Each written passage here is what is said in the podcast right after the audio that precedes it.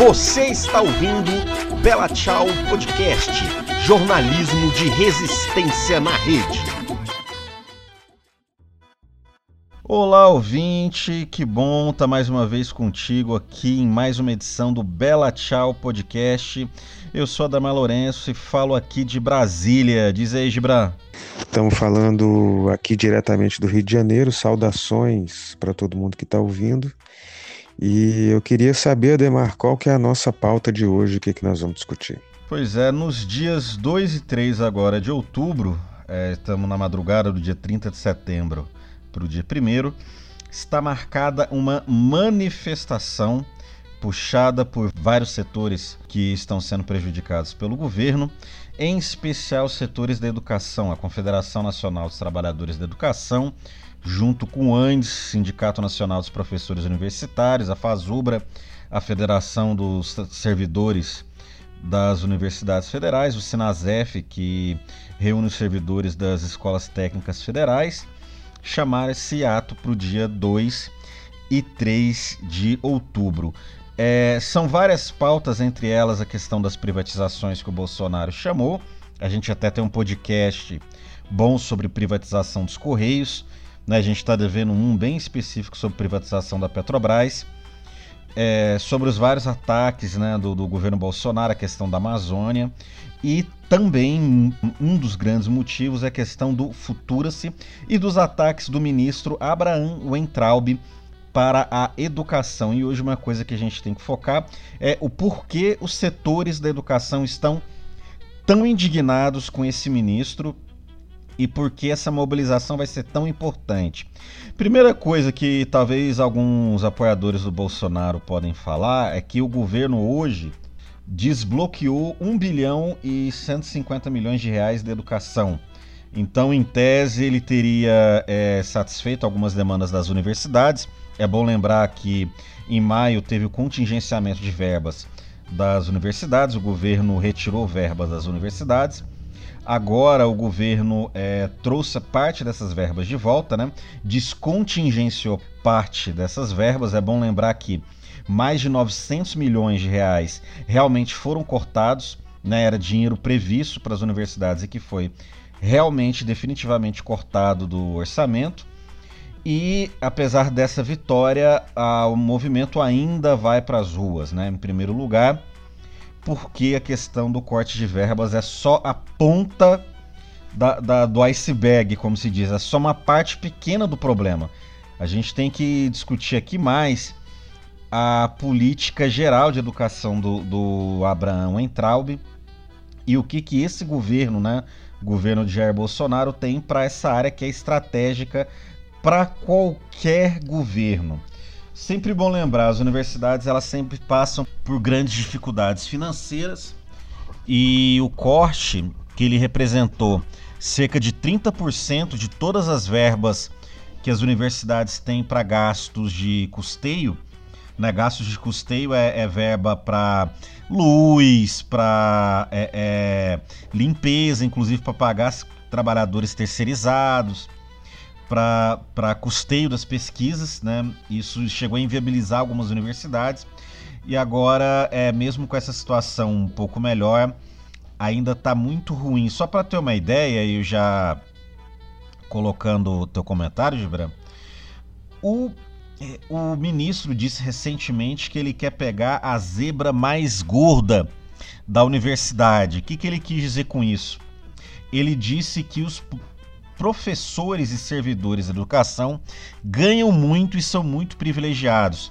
Ele chegou a falar que tem gente que trabalha 8 horas por semana e ganha 15 mil reais por mês, o que é uma mentira, porque se você pega um professor, o salário inicial dele é pouco mais de 4 mil, falando de um professor que tem doutorado, 4 anos de graduação, 2 anos de mestrado, mais 4 anos de doutorado, isso lembrando que além de dar aula, o professor também vai ter atividade de pesquisa, vai ter atendimento do, do, dos alunos, vai ter uma série de atividades na universidade. Então, essa é a primeira mentira aí do, do ministro da Educação é, em relação aos servidores, e dá para ver que o primeiro alvo mesmo é, desse projeto desse ministro são os, os, próprios servidores da educação, né? Em especial os professores, mas também os técnicos, né, Gibran? É, nesse dia 2 e 3 de outubro, fazendo um complemento do início do seu comentário, vai ser um dia nacional de lutas importante, que envolve tanto a educação federal como também a luta em defesa das estatais, contra as privatizações, defesa da soberania, porque defender a produção de conhecimento, de ciência, do ensino, como defender também o patrimônio público, que são empresas estatais estratégicas para a soberania e para a economia do país, esses dois elementos têm tudo a ver com a defesa da soberania. Né?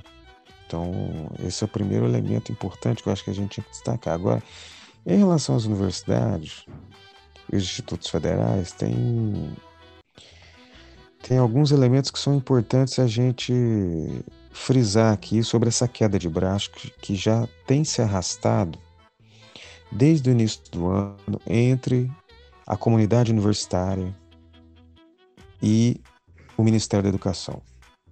O Ministério da Educação tem uma equipe hoje chefiada por um ministro de extrema direita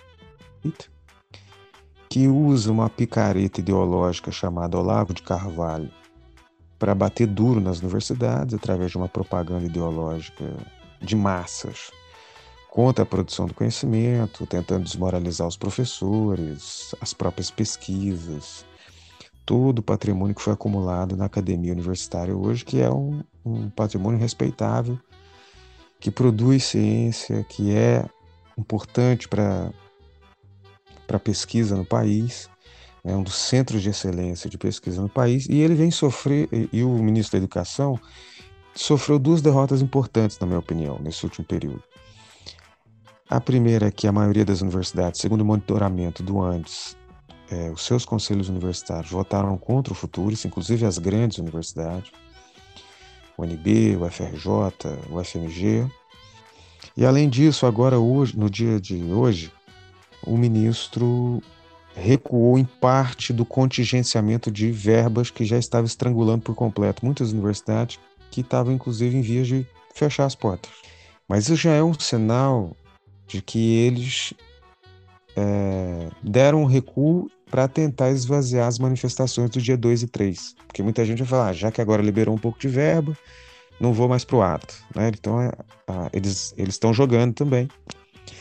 E ele é obrigado a jogar porque todas as vezes que ele usou de arrogância, de violência, de tentativa de repressão às manifestações das universidades, pegou muito mal. É um dos ministros mais mal avaliados, é um dos ministérios mais mal avaliados pela opinião pública.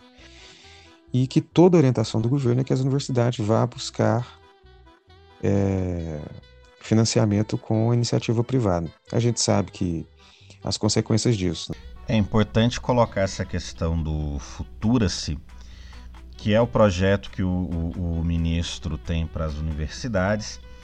É uma série de propostas, ainda não foi totalmente é, detalhado né, esse projeto, mas entre outras coisas, é a ideia de que a universidade ela não vai ter verba apenas a partir do governo, mas vai ter verba a partir também das empresas privadas. Na prática, o governo cada vez mais vai dar menos verba para as universidades para que elas se virem fechando parceria com as empresas privadas, uma das coisas previstas. As universidades poderiam fazer contratos de gestão com organizações sociais para que com isso pudesse tapar buraco do que o governo não paga.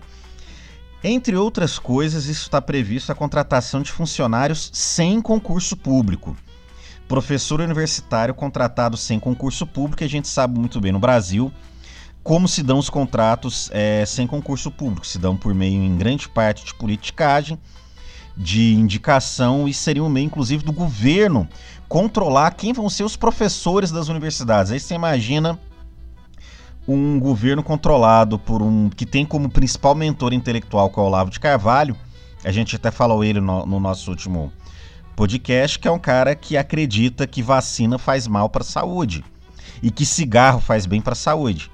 É gente desse tipo que vai indicar sem concurso público os professores universitários no Brasil. É, isso, isso, é muito grave, assim. Se você tem uma ideia do que, que é as empresas privadas controlando a pesquisa e não o interesse público. Só para citar um exemplo, uma matéria recente na BBC que eu estava vendo, que apenas 37 dos, 8, dos 850 novos remédios registrados entre 2000 e 2011 eram indicados para malária, diarreia e tuberculose, que são as principais doenças tropicais no, no mundo.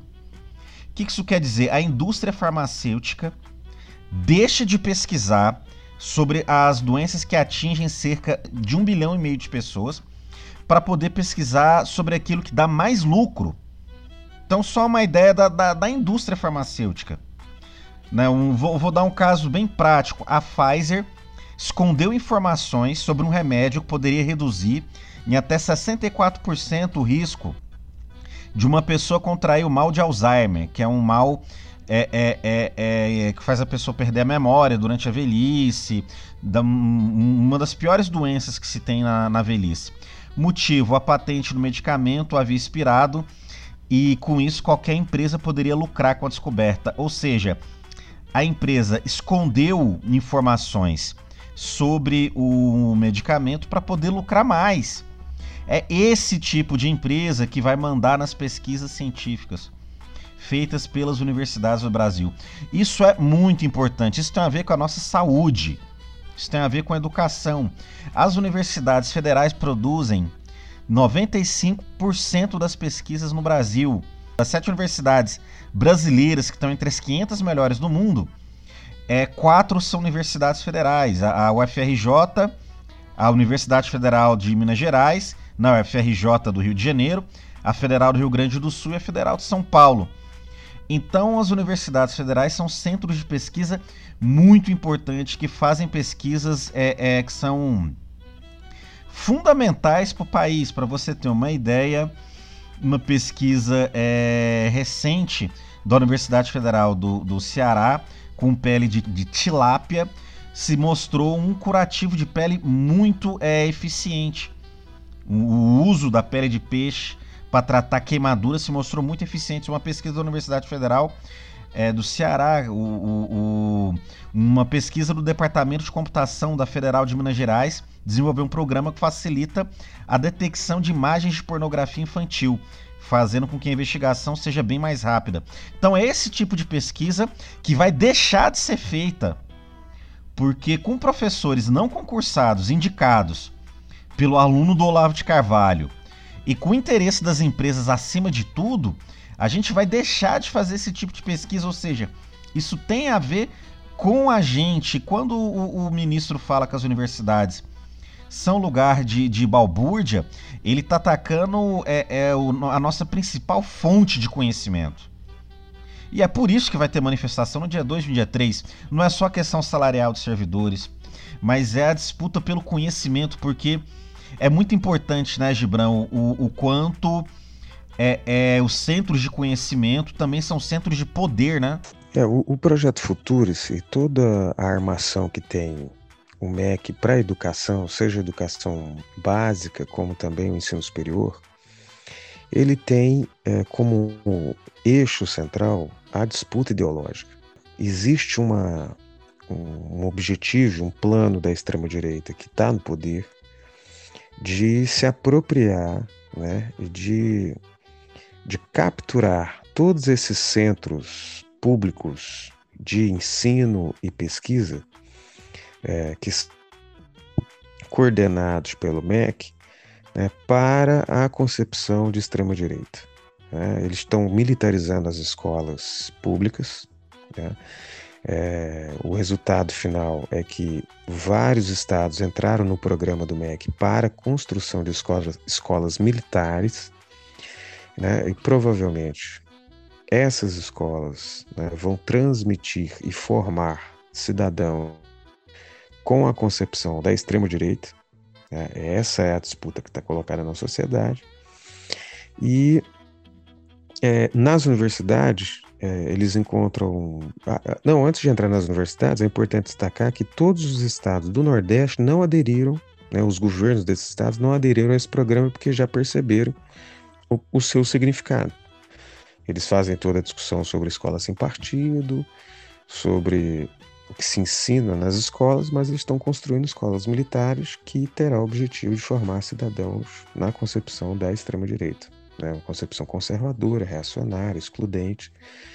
É esse o plano deles. Nas universidades com projetos futuros, na medida que você contrata professores sem concurso público, ou de algum tipo de seleção que tenha um controle mais é, rígido por parte do Ministério da Educação e não pela comunidade universitária, eles vão introduzir né, com mais eficiência é, a, a ideologia deles também nas universidades. Então, de fato, nós estamos numa guerra né, que significa defender a universidade e os direitos daqueles que vivem na comunidade universitária, porque para fazer estudo, eles estão é, restringindo a democracia interna à medida que eles não é, aceitam os resultados das eleições para reitores, estão indicando interventores é, que, te, que sejam alinhados com o MEC, que são alinhados com o MEC, ferindo a, a autonomia, a democracia nas universidades,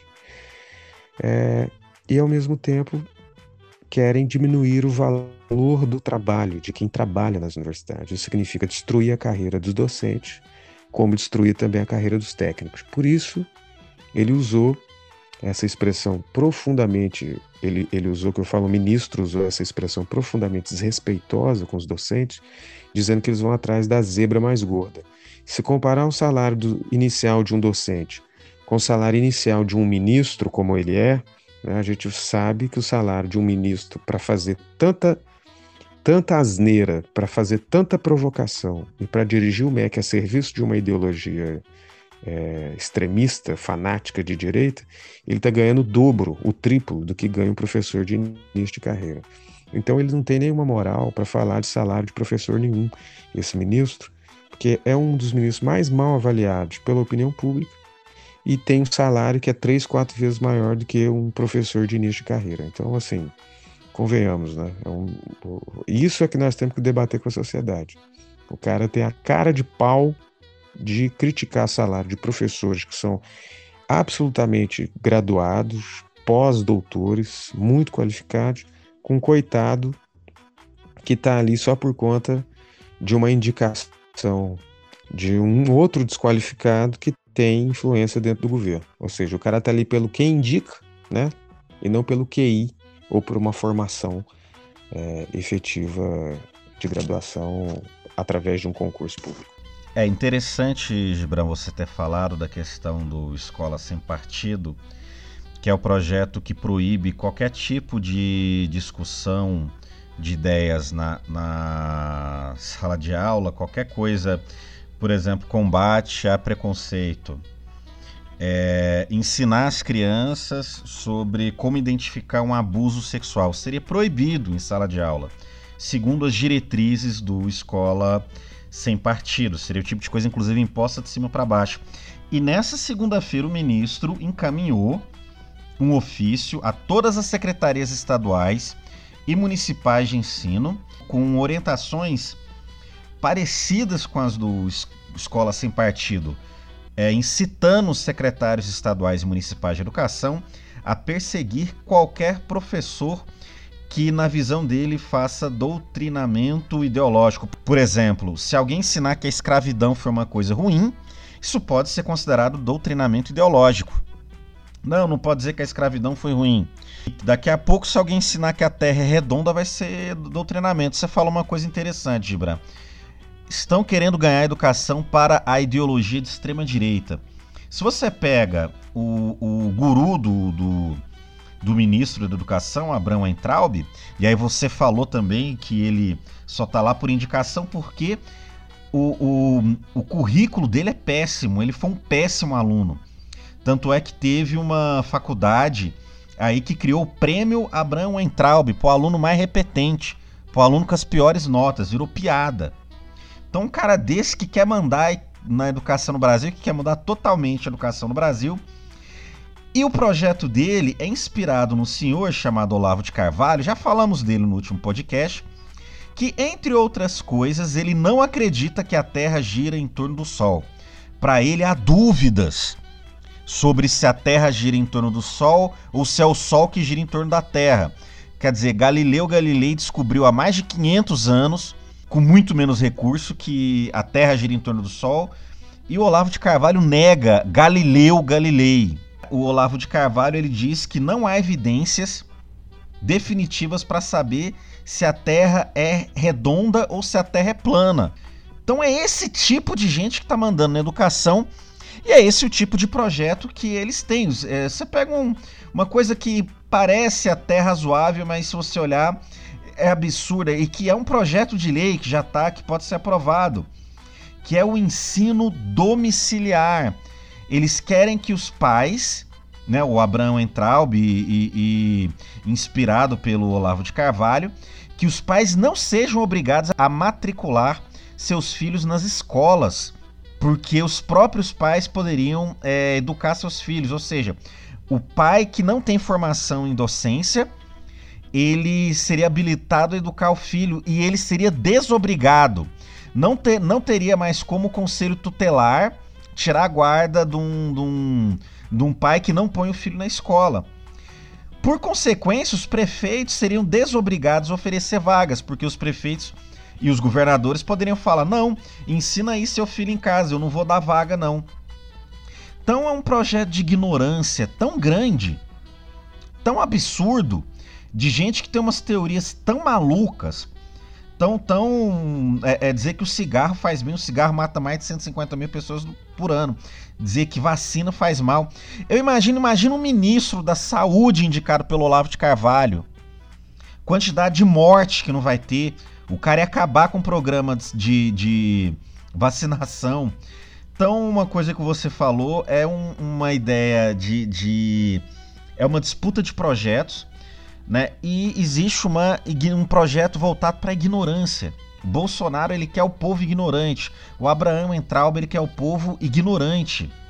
E aí tem um, um teórico, um escritor da época da Guerra Civil dos Estados Unidos, Frederick Bailey, que ele escreveu o seguinte: que para criar um escravo é necessário criá-lo estúpido, é necessário obscurecer sua visão moral e intelectual e, na medida do possível, aniquilar o poder da razão. Ou seja, na época da escravidão, havia um projeto proposital de tornar o escravo ignorante. Inclusive, quem ensinava um escravo a ler e escrever era punido. Então a gente vê que é um projeto de poder, além de um projeto econômico, né? Que é o que é bem o que, o que tu falou. É, para gente, a gente ir finalizando, eu queria falar de um exemplo importante, fazendo um gancho no que você colocou aí, nesse processo de emburrecimento da sociedade que eles estão promo tentando promover com a, as mobilizações que estão lutando contra esse processo, né? a resistência a, essa, a esse retrocesso intelectual do país, esse retrocesso científico no país que, ele, que o Ministério da Educação quer promover.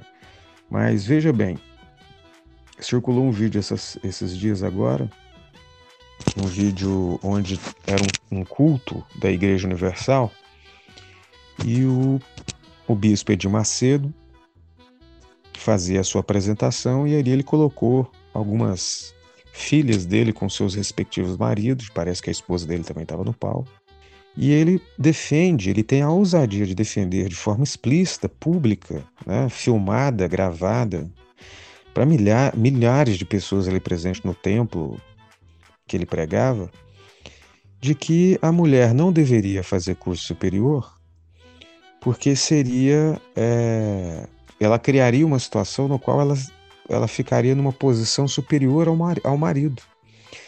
E a mulher não pode ficar nessa situação superior ao marido, porque se o marido se sentir inferior à mulher, está cortada a cabeça do casal, porque a cabeça do casal tem que ser o marido. Ele não pode ser submisso. E o outro motivo pelo qual ele diz que ele orientou as filhas a não fazer é, ensino superior, é, inclusive fora do país, né, fazer só o básico, era que é, ela, é, ao se formar em alguma profissão, elas não iam é, ter uma, uma, uma vida voltada para a igreja, sim para si mesmas, porque iam ter uma profissão, iam se dedicar a essa profissão. Então você imagine, Ademar, um sujeito igual a esse bispo Edir Macedo, que influencia milhões de pessoas no país, em várias cidades, capitais, cidades grandes, médias, pequen pequenas cidades, porque a Igreja Universal é uma igreja muito capilarizada, que tem uma rede de televisão que tem uma certa audiência, defender essas ideias no qual muitas pessoas vão, vão seguir, vão dizer que está certo, porque a Bíblia manda assim, porque o templo de Salomão da Igreja Universal defende isso. Então vejam você o perigo que nós estamos correndo de viver um processo de retrocesso científico intelectual no país, onde sim, você está absolutamente correto. Isso vai servir não só para que o Brasil se torne uma colônia, mas que a maioria da sua população se torne escravos de um destino que já está escrito, que é servir a pouquíssimas famílias de poderosos, banqueiros, empresários, donos de igreja e de rede de televisão.